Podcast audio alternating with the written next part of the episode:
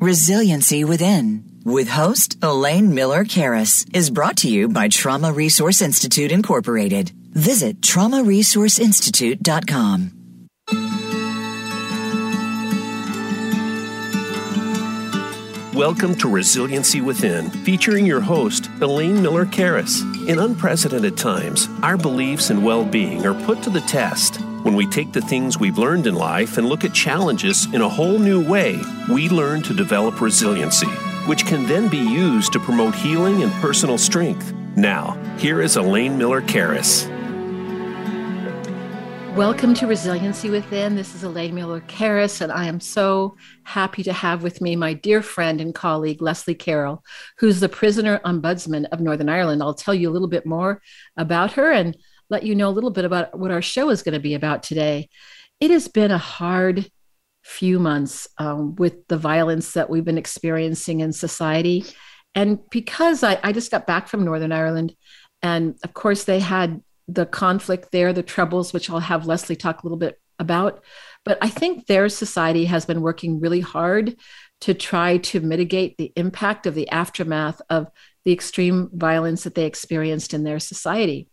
And so I call this today the lessons from Northern Ireland because I find that Lesley is a very wise soul and she's going to share with us today some of her insights. But goodness gracious, from you know the streets and towns across the world, from cities like Chicago to the genocide of Srebrenica, Bosnia, what lessons can we learn from the peacemaking in Belfast? You know, Lesley has been involved in peacemaking and healing um, some of the historical traumas, not only of the past, but also what happens in the present moment. So, as I said, she's a wise sage, and she's going to share some of her perspectives of what she's learned about living in Belfast, but also I think she's encountered some very interesting human beings who are working on the side of humanity to bring us together and not apart. So here she is as the prisoner ombudsman of Northern Ireland. It's a job which she says she cherishes as an opportunity to bring hope to those who experience a loss of voice and respect. She investigates complaints from prisoners and deaths in custody, including post release deaths. Lesley Carroll has always had a strong vocation to help bring healing and peace to her community. This led her into the ministry of the Presbyterian Church in Ireland, and she was ordained in 1988 when she was just a wee lad. Look at that, I can even talk like I'm from Northern Ireland, a wee lad. She ministered in three congregations in deeply divided communities in the north side of Belfast for nearly 30 years. She truly is a natural leader and worked with people from across the community to increase understanding, end conflict and seek reconciliation. She was a member of the government appointed consultative group in dealing with Northern Ireland's troubled past, which reported in 2009. And she was a member of the Victims and Survivors Forum 2012 to 2014 and the Deputy Chief Commissioner of the Equality Commission of Northern Ireland from 2016 to 2019. So you can see she has a rich, a rich past that brings us to her amazing wisdom that she has for us today to share um, some of her perspectives. So, Lesley, welcome. And what is on your mind today, my friend? Thank you, Elaine. Uh, it's it's nice to see you and to have a conversation this evening. I suppose um, what really was on my mind when you invited me to take part in your show this evening was this this whole issue of violence because today is actually the anniversary of the genocide in Srebrenica, Bosnia, where um, 8,000, just over 8,000 men and boys, uh, mostly Muslims, uh, were killed. And uh, I saw a film about that last week. So uh, we have very close links between Belfast and Srebrenica. Um, and that just meant that violence was on my mind and the helplessness that we often feel in the face of overwhelming violence in particular. And as you say, it's been a tough few months. Um, Texas, uh, for one, but in so many other well, and, other and ways, so much violence. Yeah, Ukraine, Ukraine. absolutely. And yeah. I think you know one of the things that you and I were talking about before the show started was there's things that we know about that have been more in the press and there's things that we don't know about. Yeah. and when we talked about the genocide in srebrenica i was saying gosh in 1995 when that happened i was raising small kids. I wasn't paying that much attention. I knew that it happened but for you know for some reason now as i pay attention to 8000 boys and men because the city was supposed to be it was it was acknowledged right by the United Nations as a safe city, and so yes. for, for the reason that probably is about religion, that that was overlooked and all those men and boys were killed. And so knowing that what happened in Belfast was I mean, I know that there's other undercurrents of besides being Catholic and Protestant that yeah, have led yeah. into the the troubles. And I, you know, Lesley and I were uh, again talking before we started, and I, when I before I knew about I knew about the com- conflict that happened in Northern Ireland, but I didn't know what the troubles meant.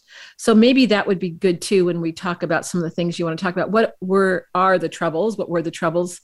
And um, if you can just say a little bit about that, so our listeners know what that means.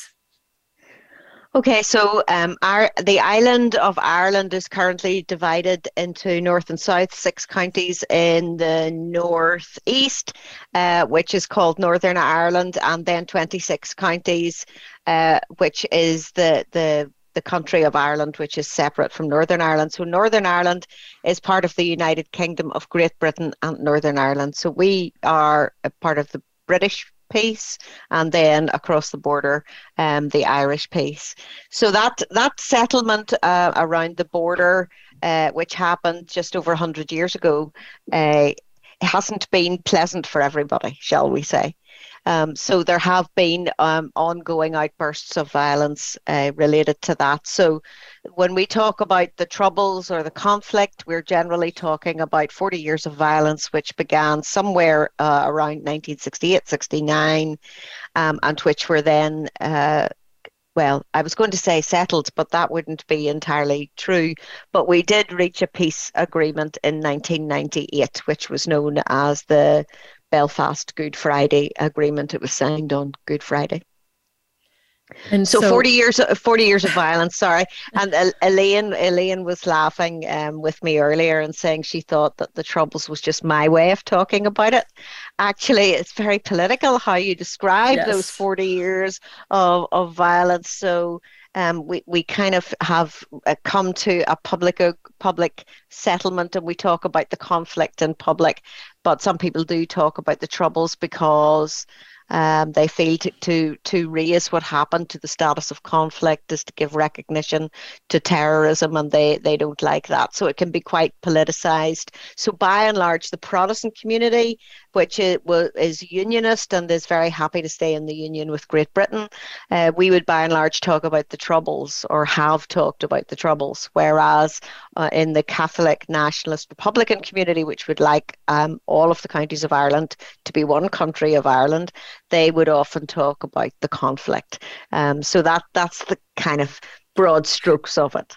Well, and I was instructed about that when I came to do some trainings. and so I would say, and so when during the conflict troubles, I would just kind of put that slash and say it both, so because. I knew I had Catholics and Protestants in the same in the same uh, training, and I imagine that's for me coming as an outsider into into Belfast, but you live there, that I really have seen that there is a politics of semantics and how important that is.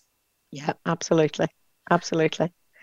So, and the other thing that strikes me about how you just described 100 years ago was way before any of us were were alive, and most of people in Northern Ireland were not alive 100 years ago. And yet, the stamp of what happened 100 years ago is very much present in what's happening in present day. Could you maybe talk a little bit about that?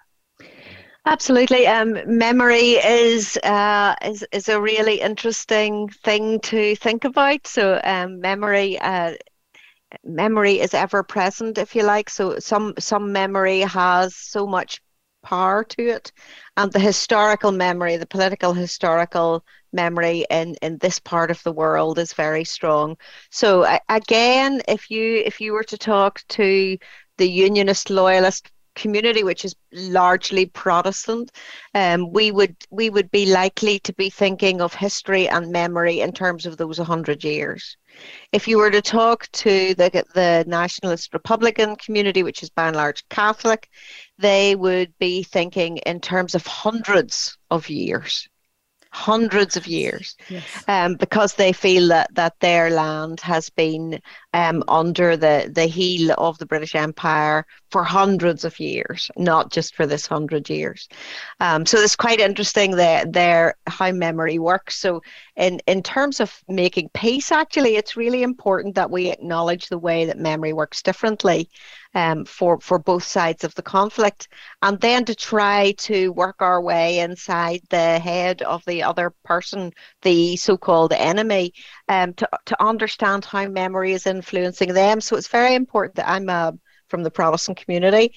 Um, it's very important that I try to understand the, the length, the longitudinal memory that the Catholic community is influenced by so that I can understand why they think, behave, react, respond the way that they do. Um, and that that is a, a real stretching of the mind.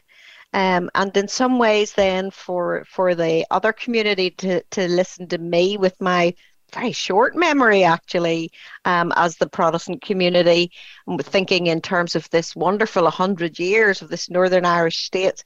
Um, you know, to, for for someone from the nationalist Catholic community to shrink their memory into that short 100 years and understand why the Protestant uh, Unionist community thinks differently. This is a significant challenge how we handle memory and how we understand the function of memory for different communities. Well, and I think as you as you're speaking, I'm thinking about things that have happened all over the world, whether it be um, in the genocide that we mentioned earlier, or whether it's about how we segregate people in terms of race or religion. That those same issues that you're talking about that are important to be mindful of exist in so many places you know i can say in the united states as well as northern ireland and other parts of the world. So you know knowing you know one of the things that's been humbling about coming to northern ireland for myself as an american uh, first of all is how much you all know about american politics which is always like to me i think you know more about american politics than most people i meet in america. But i think the other part that's been very um, uh, telling to me is how many people have come from around the world to Northern Ireland in peacekeeping efforts. And I'm Absolutely. wondering is that we're talking about violence, but we're really also, you and I are both dedicated to peace and how we provide peace within ourselves and the world. I'm wondering if you can share a little bit with us about what are the lessons learned um, um, about being in this kind of center of the conflict that happened in Northern Ireland as a and also as a Presbyterian minister, trying to understand that perspective of hundreds of years versus a hundred years. Yeah, and um, so what came to my mind there when I was I was talking was um, Vamik Volkan, uh, who wrote a book called uh, bloodlines from ethnic pride to ethnic terrorism. Um, I, I, think Vamik is a psychologist or a psychiatrist. Um, and lives in the States as far as I know. But anyway, in his book, he writes about chosen glories and chosen traumas. Um, and in conflict, he, he describes how different sections of a community will, will choose choose totemic memories, totemic in, incidents in history, if you like. Um, some of them glories in in the sense that these were victories for us and our community. These are the good times for us and our community. So, for example, here in Northern Ireland tonight there will be bonfires lit all over the this small piece of land um, because tomorrow is the big celebration uh, for the, the Protestant community on what we call the 12th of July um, uh, celebration. So it's a bit like your 4th of July independence. It's our 12th of July remembering um, how uh, we came to be in this part of, of Ireland, if so to speak. So this is a chosen glory night for the Protestant Unionist community it's quite a traum it can be quite a traumatic night for the nationalist republican community um, and there will be reasons for that for example um, posters of um, MLA, uh, sorry, you don't know what an MLA is. A member, a member of our local assembly, uh, our legislature. You could find posters of uh, people who are from the Nationalist Republican community on the bonfire or you could you could see the Irish flag flying on a bonfire. So it can be quite traumatic. So oh my! So under- I mean, actually, they will burn the person's effigy, yeah, and they will burn the um, the flag, the, the flag of the Irish Republic. They will. Yes, Whoa. absolutely. Yes. Now, not on every bonfire, but on some bonfires. So you can see how the what is a glory for one community is a trauma for another part of the community. The the other interesting thing you talked there about the international dimensions as well, Elaine, and what, what's interesting, even talking about this evening, uh, you will find um, Palestinian flags potentially on the bonfires as well. Um, and so one of the ways we mark territory in Northern Ireland is by using flags. So we use our own flags so that if you were to drive through some communities, um, which are, are single identity communities, you will find a, a Union Jack, which is the flag of the of Great Britain and Northern Ireland, or you will find an Ulster flag, or you will find the flag of Israel. Hmm. Whereas if you drive through a, a, Republican nationalist community, you will find the Irish flag, you'll find the Palestinian flag. Oh, um, so they've made the, sides regarding yeah, Israel and Palestine. Yeah. With, with, one being towards Palestine and the other one being towards yeah. Israel. So it's a further way of divisiveness. exactly and connecting to to the wider world around us so uh, to acknowledge that there is division at an international level and that actually communities in division connect to each other in a way that further divides them. So i think that's that's perhaps an important thing to acknowledge that attempting to make peace in one part of the world can influence peace in another part of the world. Or the ability or, of people or the, or the opposite right? The or the opposite, opposite precisely. so i mean and knowing you and the kind of person that you are you have been drawn to trying to bring peace into the world. So yeah. i'm just you know what are some of the things that you have yep. done and yep. been involved with personally that you think has made a difference in your community lesley besides being a person i mean i guess what i've noticed about you is you're willing to do what i call that deep dive of listen um, to someone else's perspectives that may be different than your own. I just think that's so interesting when some people can't do that, that they're just so embedded and this is the only way that it is and don't say anything else. So just speak to us a little bit about that. Okay. Um, so I don't find this particularly easy to talk about. I uh, know. Lesley. I don't. I don't.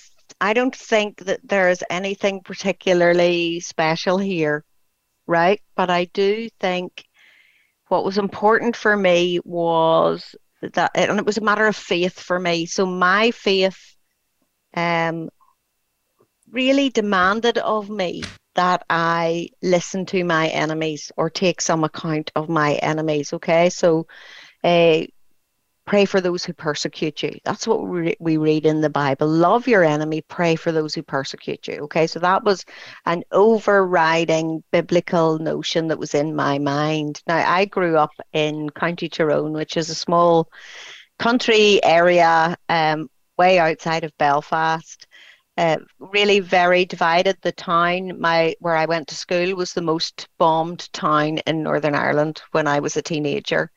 So it would have been quite normal for us. And again, you know, when you think in terms of genocide in Srebrenica or Rwanda, like this is these are very different experiences. Uh, the much short, sharper, shorter, high impact experience of genocide, but that in Northern Ireland, it was the low grade, ongoing violence that just dripped at us for 40 years and was just overwhelming by the length of a time of it. So it would have been quite normal for me to. Uh, want to go into town after school to get the bus back home and we couldn't because the town was closed or on occasions to meet people walking down the street with blood and dust on them because there'd been a bomb. Um, our school day could have been interrupted fairly regularly with uh, the threat of a bomb um, in our school. So we learned we learned very early in life how to do a fire drill and how you know when they say at a fire drill, move quickly and quietly, girls. Um, we learned to just stand up immediately. We didn't never picked anything up, never spoke you know, mo- most most kids shouldn't have to learn that. Well, and when you talk about that, when you're talking about when it's a drill, when there isn't something happening, but you had yes. things that were life threatening. And when you talk about you being a teenager during a time when there's so much generativity and growth, and here you never knew whether or not there'd be a bombing where someone would be killed or hurt or maimed. And so, what was that like for you as a kid? I mean, were you always worried about, am I going to be okay? Am I going to be safe? Um, no, you know, it's strangely no. Um, and you know, I think that you're quite right that there is a difference between a presumption of this being a drill and the presumption this might not be a drill. So yes. you couldn't you couldn't even make the presumption that it wasn't a drill because it might have been a drill. It might only have been a threat. It might not have been a real bomb. Do you know? So, so you never really knew. You, you never really knew. Yeah, you never really knew. Now, did did I ever feel really hard done by? Not particularly. Did I ever feel unsafe? I don't think I ever articulated that or felt maybe my behavior did i don't know i've never i've never thought that i felt unsafe i know that i was far too accustomed to what I shouldn't have been accustomed to. So, for example, where our house was, um, there was a, a bridge down the road, which was a favourite place to plant a bomb in the hope of being able to trigger that bomb to blow up soldiers or police officers. So, our front door was often being blown up the hall. And my mother used to used to run and make hot sweet tea, which is supposed to make you better after a big a big shock like that. And we we both my brother and I got to the stage where we would say, "Just go back to bed, mommy. We're okay." Oh, and we would oh. just turn over and go dear. back to sleep, you know. So we became too accustomed to what we shouldn't have become accustomed to. Now, in the middle of all of that, I was part of a small Protestant um, unionist community in a much larger, where I lived, nationalist Republican Catholic community. So I, I knew I was a minority in that community. Even though, and it would be fair to say that the Protestant unionist community was the dominant community in Northern Ireland. Um, so even though that was true, we were also the minority community where I lived. So my neighbours, my friends, many of them Catholic nationalists. Um, and I suppose one of the life changing moments for me in the midst of all of that, and with this um, in my mind, uh, love your enemy and pray for those who persecute you, and all of that. I suppose there were more than one life changing moment, but the earliest one was when I was about probably about 11 years old. When um, a, a woman and her husband were shot dead um, and they had five children. The eldest child was injured, uh, but all those children were left without parents. And they were from the Catholic nationalist community. They were moderate Catholics. They weren't um, at all connected to the Irish Republican Army or anything like that. They were moderates. Um, and the people who shot them were not only from my community, but from my congregation. So you knew who had shot them? I didn't know at the time. I, I knew I knew that later, um, but uh, I mean, obviously, as an eleven-year-old child, you get a sense of people knowing something, even yes. though you don't know what it is. Yes. So that was shattering to me that someone that I knew and knew I knew the woman well. She worked in the in the library uh, in the local library where I would have been in and out very regularly. I knew her very well. I knew her by name. I knew her to speak to. We'd been speaking to her and her husband the night before they were shot. They'd been out for a, out for a walk. It was one of those heat wave days like today, Elaine. Mm. Um, it was a lovely. I remember it was a lovely evening, and Daddy was working in the garden, and they'd walked past, and they'd stopped to chat, and then of course we'd seen them and run out and joined in the conversation, and then they and were. So dead. these were these were your friends and your yeah. family's friends and then because they were catholic they were killed. And, and then so, we couldn't go we couldn't go to the funeral because protestants didn't go into a catholic church at that time. So we couldn't go to the funeral. We couldn't acknowledge what had happened. So that was the beginning of me questioning what on earth is this all about? Um, my my good neighbors, my friends, what is this about? Uh, and then I, I, suppose you become more politically aware that you haven't much um, option growing up in the middle of all of that. So by the time I was 18, um, we were having an election in which Bobby Sands, who was the first hunger striker, he was a Republican hunger striker. Um, he he eventually died on hunger strike, but he actually stood for election as a member of parliament in the constituency where I lived. Um, and there, there it was again. What is this all about? Why are yeah. people starving themselves to death for a political cause? And so, um, did were there places for the children, for like teenagers, young people to congregate? Were there people working on conflict resolution, or is it? It was just divided camps. I mean, here you this were, is, this little girl who was obviously a brilliant yeah. little girl, trying to figure out why are people being killed who I know and care about, and why would anybody want to do that to anyone? The, the I suppose the the most shocking thing about it as I reflect back on it is that we didn't talk about it. You didn't talk about it at all. We didn't talk about it. So we didn't talk about the fact that that the two people two of the people involved in the shooting came from our congregation. We didn't talk about the fact that um, people were dying on hunger strike. We did we we talked about the impact of it in the sense of isn't this dreadful and what's going to happen when somebody dies, etc., etc.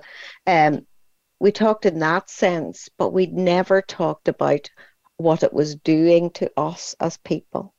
Oh my goodness! And I'm just you know. thinking about the grief Mm-hmm. And of mm-hmm. course, knowing that we both are very well schooled on the somatic, the biological impact yeah. of when you don't have a, a, way to talk about that kind of deep trauma.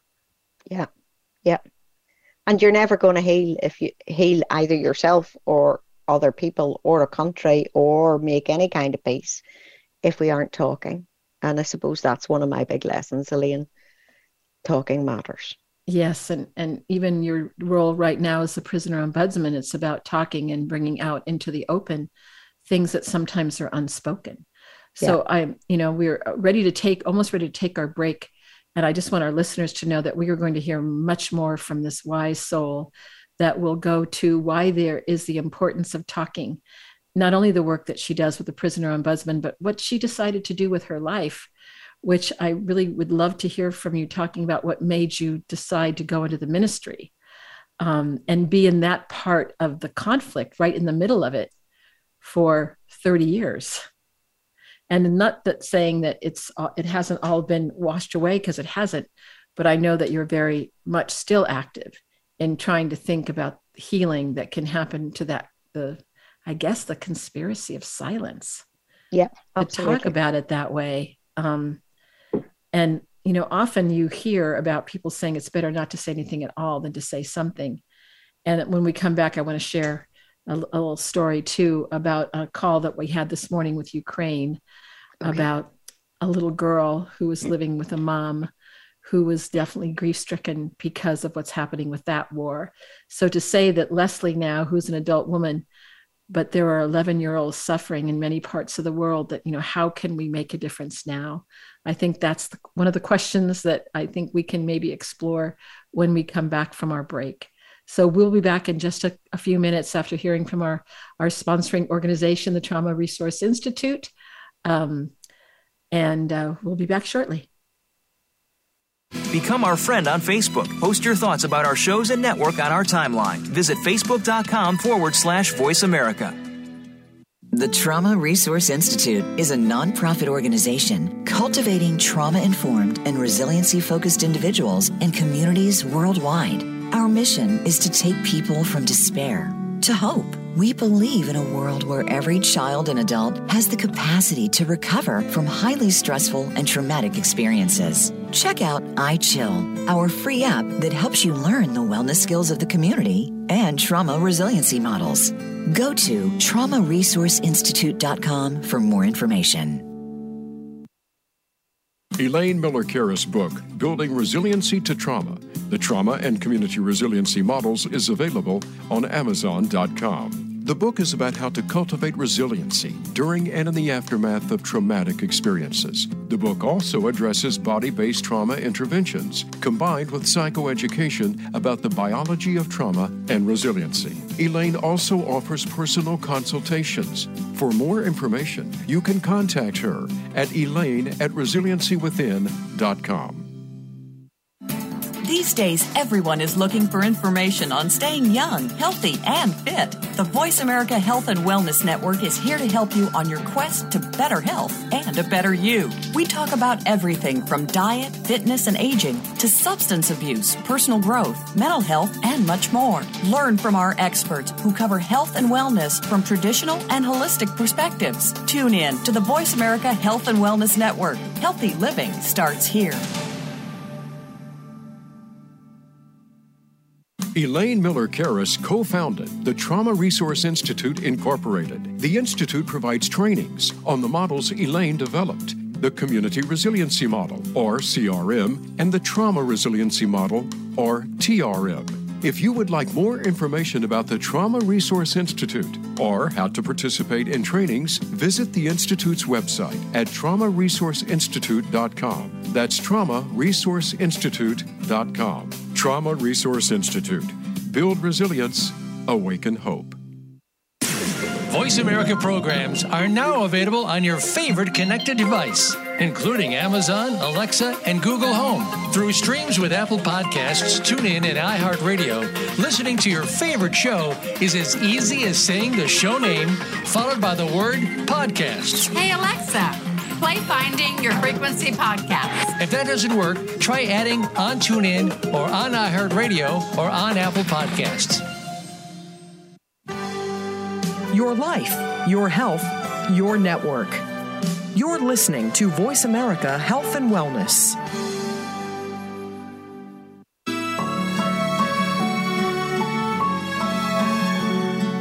This is Resiliency Within with Elaine Miller Karas. To reach the show during our live broadcast, please call in to 1 866 472 5792. That's 1 866 472 5792.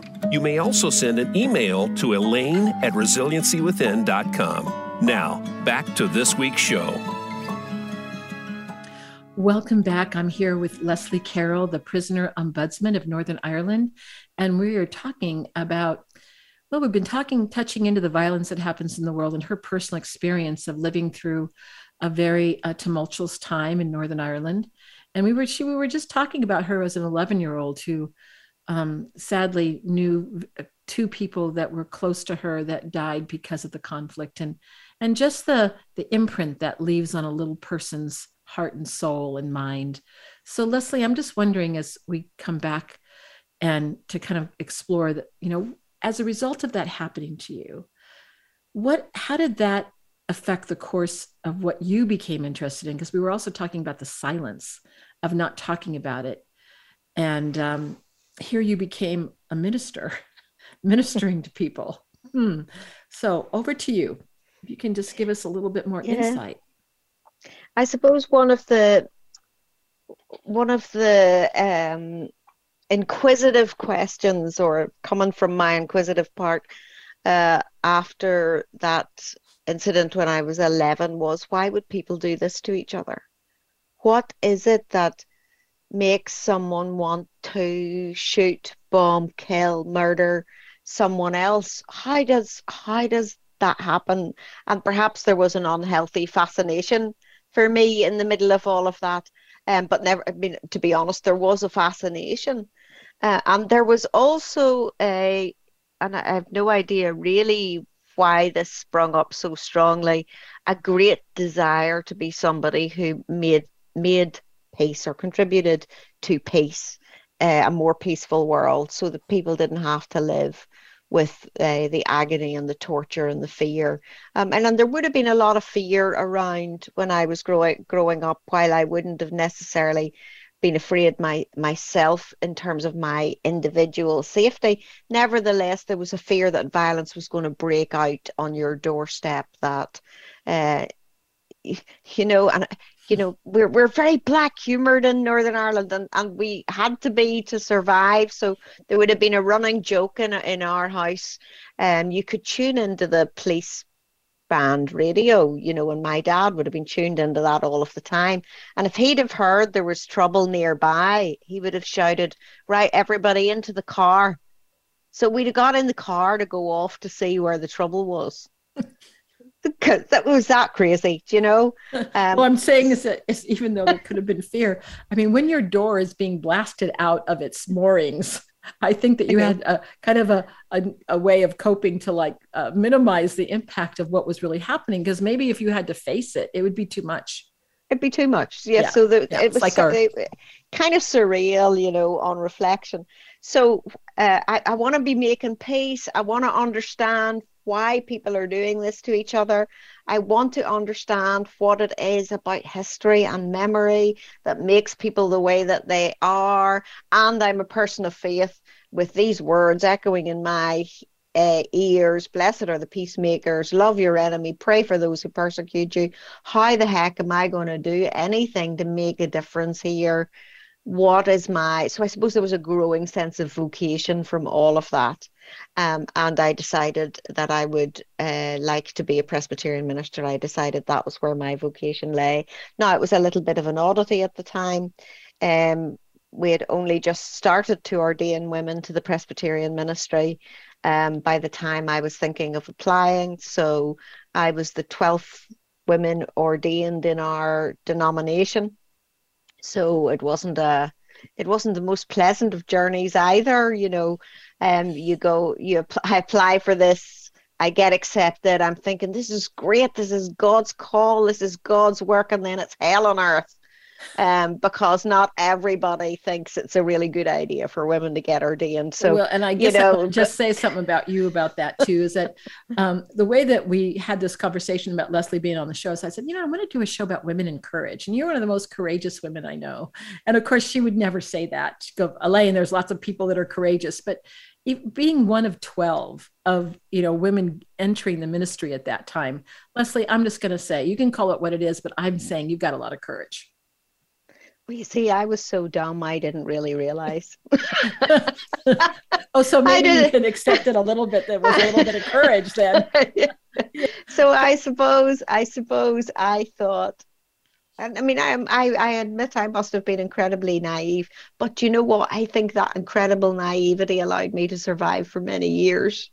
Um, so I'm not going to disown it completely. No. But I was I was naive enough to think that this was what I believed God was calling me to.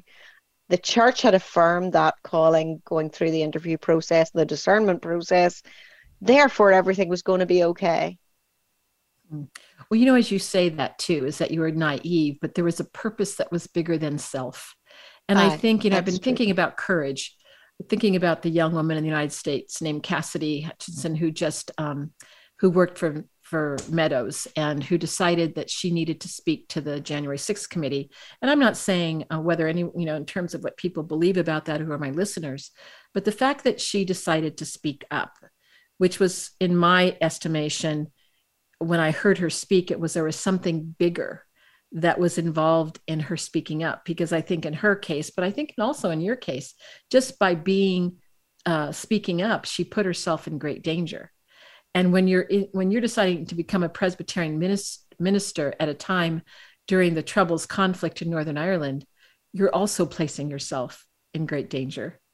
Because you know that there's a certain amount of population they don't care who you are as a person but it's what you represent that could make you a target, which I think is one of the, the very difficult parts of you know dealing with um, trying to think about peacemaking and bringing resolution to these um, kinds of uh, you know horrors that happen to humankind because that's existing along with everything else. I don't know your your comment, your thought about that.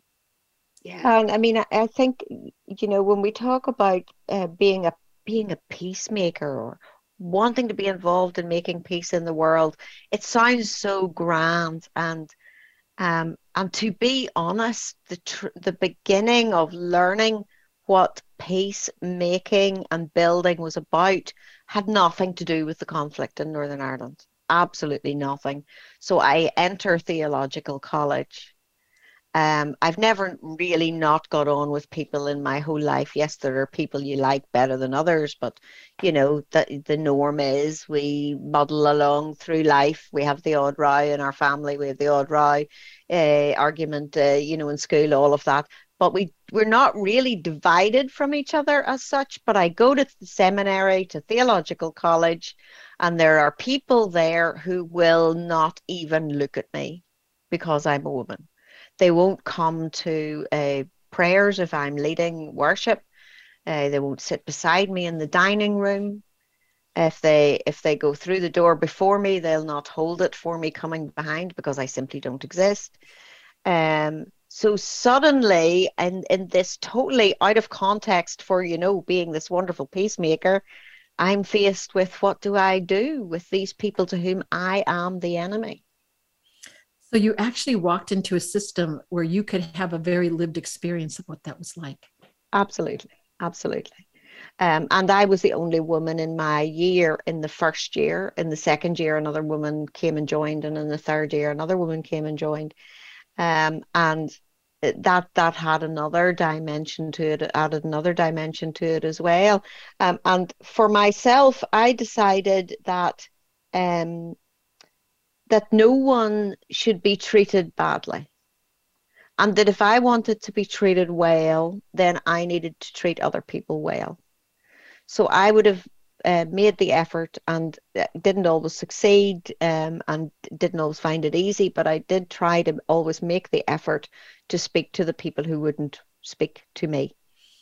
So as as life has gone through the years, I'm just curious, have some of those people that you would have been in ministry with did they end up changing their tune? Because so much happened in the last 30 years regarding women in the ministry or not? Some did and some didn't and and some some realized that they hadn't treated us women well. They didn't change their theological opinion which is absolutely fine.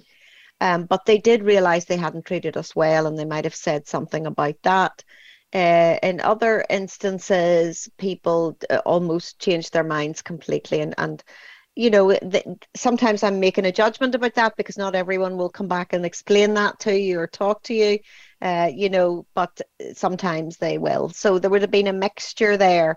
But I think as we all went out into the world and matured, we realized that this business of, of, of treating each other so badly and pretending that we didn't exist and making each other invisible was not uh, the way for anybody to behave, never mind the Christian community to behave. I know it just seems so to me ironic to think about Christianity and being a minister is about, you know, tending to the flock of Christ.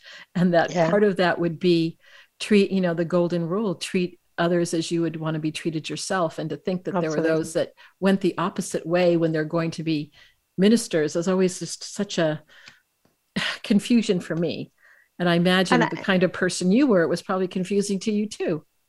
It, I mean, it was extremely confusing because uh, it certainly wasn't what I expected. But we're we're kind of back at the same theme as before the break. Um, so talking matters, bringing bringing things to the surface rather than pushing them down matters. Um, being being real about what's happening in front of your eyes matters, and it matters because uh, violence breeds violence. And if we don't uh, do do anything at all, if we simply stand by and allow violence to continue, then it will breed more violence. So we need to be bringing to the surface always the impact of that, um, encouraging people to speak to each other about the impact of that, encouraging people to to speak up um, speaking up ourselves, uh, always bringing that to the surface. And I go back to the to the movie I saw last week about Srebrenica and to a woman called Aida who, w- who was working for the UN as a translator. She had taught, uh, she was a teacher in Srebrenica actually. So she had taught many of those who were murdered, and she had taught many of those who carried out the murders but she had to speak because she was an interpreter. Um, and and straight after the movie, we had a, a panel discussion, and my immediate reaction was, you know, you expect me to speak after seeing this movie? I have no words. But actually, I must have words. We must speak. Um, and I think that that that lesson is really important. You know, I could have you know, as I look back at theological college, I could have just accepted the situation rather than tried to do something about it. Doing something about it wasn't that dramatic at all. It might have just been saying good morning to someone who pretended I wasn't there but that was refusing to be a bystander in a very simple way. Well, and I also think that the other part about violence is there's a physical violence, but there's also mm. emotional violence, yeah, psychological yeah. violence. And, you know, when we talk about shunning, which sounds like they tried to shun you, and also bullying, because there's also can be a component of bullying and shunning, that that can be as um, that can be as um, horrible for the body as physical violence um, in terms of those same places in the brain are reactive as if we were being physically hurt. So it's important for people to know that violence comes in many forms. And it's not it's not only with physical violence, it also can be with the words that you use or not use. Even welcoming you would have been something that would have been more helpful than just pretending like you you didn't exist. Because when we think that someone, and this is what always concerns me, and I remember um, going to the um, the Holocaust Museum in Los Angeles, and they had some. Um, they talked about the Rwandan genocide, and they talked mm-hmm. about how um, the the Tutsis would ta- the Hutus would talk about the Tutsis as being cockroaches. You see, you yes. could kill a cockroach, but you can't kill a human being, and it's the way that we dehumanize. Um, we dehumanize the other in so many different ways like dehumanizing you as you know not be, becoming invisible is how violence can be nurtured. And so i just wanted to emphasize that because speaking up and truth to power which was why i appreciated that young woman i might feel very differently from her politically but i do respect her courage of saying there was something that was happening that was about harming people that was wrong to me and i couldn't keep silent and absolutely. and that's also sounds you know even the way that you started in small ways but i know that you did more than um, say hello to people lesley. Can you, so can you say a little bit more about you know the kinds yeah. of things that you have been involved with that have been helpful? So i mean i suppose again i mean to stick with the naivety theme um, so you know to remember that i'm committed to loving my enemies and praying for those who persecute me to know that i'm learning to at least greet people who don't want to greet me to know that there are people who look upon me as an enemy as well as me looking on others as an enemy. All of this is going on. Um, and then i i receive an invitation to enter into dialogue with um, Sinn Féin, which is the political party at, at the time representing the IRA and the public domain, the Irish Republican Army. And they were the most been, radicalized at that time, right? Yeah, absolutely. Yes. So they would have been responsible for the Republican violence. There would have been other violent, other terrorist organizations as well. Um, but they, the, the IRA were the ones who want, wanted Ireland to be united. So the unionist community felt, and my community felt, that we were being attacked on all sides by republicanism. So I receive a call from a priest to say, we have these regular dialogues with senior people in the Irish Republican Army. We'd like you to come and have be part of those conversations. And I'm like, what? Um, and they invited you, know, you yeah, what have I got to say? You know, what, why are, why are you asking me? Will this put me or my family in danger? Will this put my ministry in danger? All these questions come torrenting through my mind. And in the end, end of the day, there is only one answer because I've been going around saying, you know, we should love our enemies and pray for those who persecute us. And we should be talking to each other and not uh, dehumanizing each other by pretending we don't exist. I didn't really have any choice.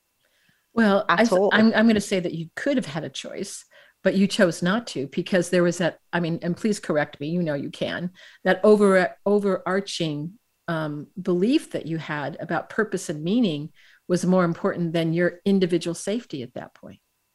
Well, it absolutely was. It absolutely was, and and I think maybe important for context uh, because it was it was it, this would have been probably around the early 1990s. At that time, uh, people from the Republican movement uh, weren't allowed to speak publicly at all. So if someone from the Republican movement was appearing on the news, there would have been a voiceover. We would never have actually heard their voice.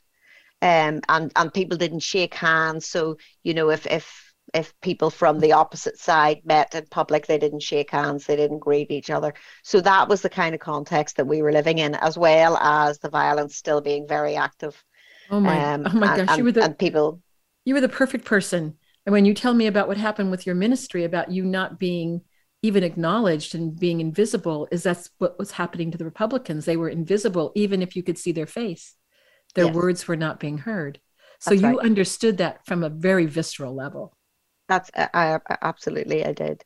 Um, so we met. We've started to meet, and we met every month. Um, a group of us ministers from different traditions, Catholic and Protestant, with uh, some senior Republicans, and uh, I mean, I don't, I don't know what people imagine goes on in a conversation like that. I know that some people would talk about me as a do-gooder, um, but they certainly weren't do-goodish conversations. They were sometimes very difficult conversations. You know, why, why did why did the IRA set that bomb last week?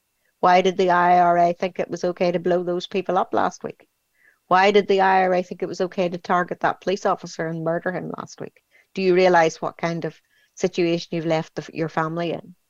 Um, so they were. So were there responses gentle. in terms? Yeah, yeah, absolutely. Um, uh, and I mean, the, the Republican movement at that time was in, engaged in a project to get to know their unionist neighbours. So they had reached a point um, understanding that their war had been with the British, and they thought very much in terms of London. But actually, their their people in the next door street who were unionist also thought of themselves as British. So in the Republican mind, they weren't waging war on their neighbour in the next street uh, but in the unionist mind, they were the person in the street next door, and they did feel like war was being waged on them. so you had to unwrap so those beliefs. Those were the kinds of things that we were we were having conversations about, um, and and yes, they were raw. They were raw conversations, um, and sometimes very difficult conversations. Well, I you know Lesley, as we're talking about this, and I'm seeing our time quickly sleep, slipping away, I want to have you come back to kind of further this conversation. I hope you're willing to do that with me because I think that we're just getting started on even starting the conversation. So, I mean, so basically, there was grief, there was silence, and that there was a group of people from both sides that said, We need to talk. And you talked about very difficult things, but that talking about very difficult things was the beginning of not yeah. being completely in separate camps, even though there were different ideologies. Yeah. There was at least the conversation.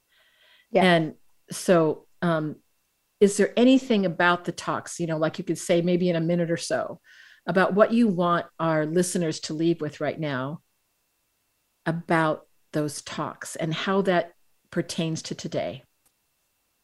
Um, the the open lines of communication are absolutely critical. So I I know that in the US you have a big problem with gun violence you need to be you need to be talking to the people who are on the opposite side. You need to be getting people into the same room who have different opinions. You need police officers.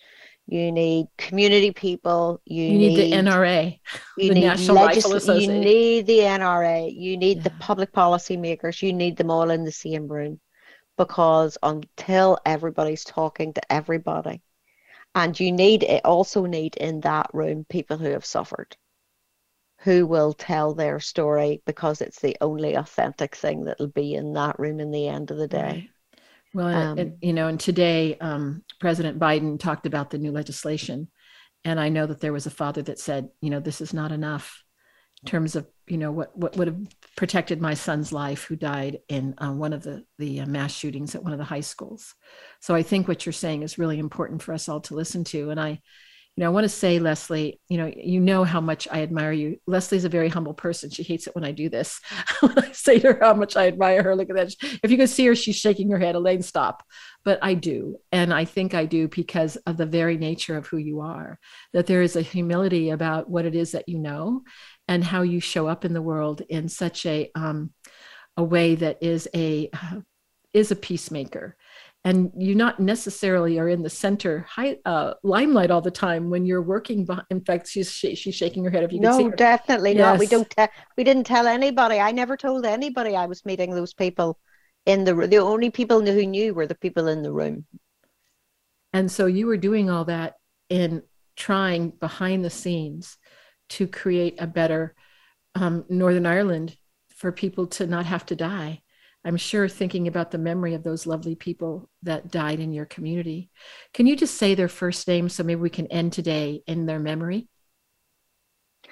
Um, Gertie and Jim.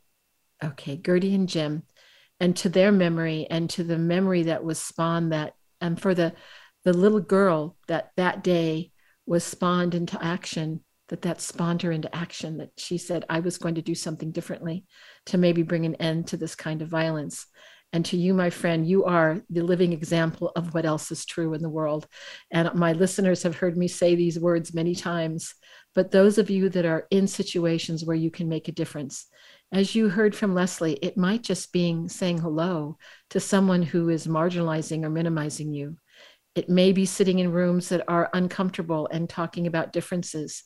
But regardless of the different way that you come forth, remember what else can be true. And we're having Lesley on again so she can say another second part of the story because there's a lot more to tell. Thank you, my dear friend. Appreciate you. you coming on. And it's very late in Northern Ireland right now. It's like almost nine o'clock in the evening. So thank you. Thank you. Till we meet again. All the best.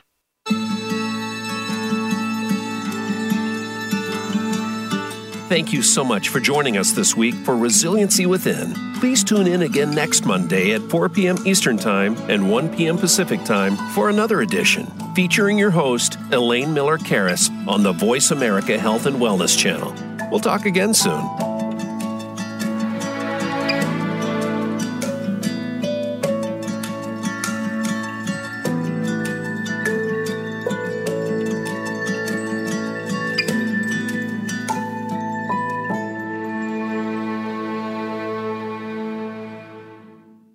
Resiliency Within with host Elaine Miller Karas is brought to you by Trauma Resource Institute Incorporated. Visit traumaresourceinstitute.com.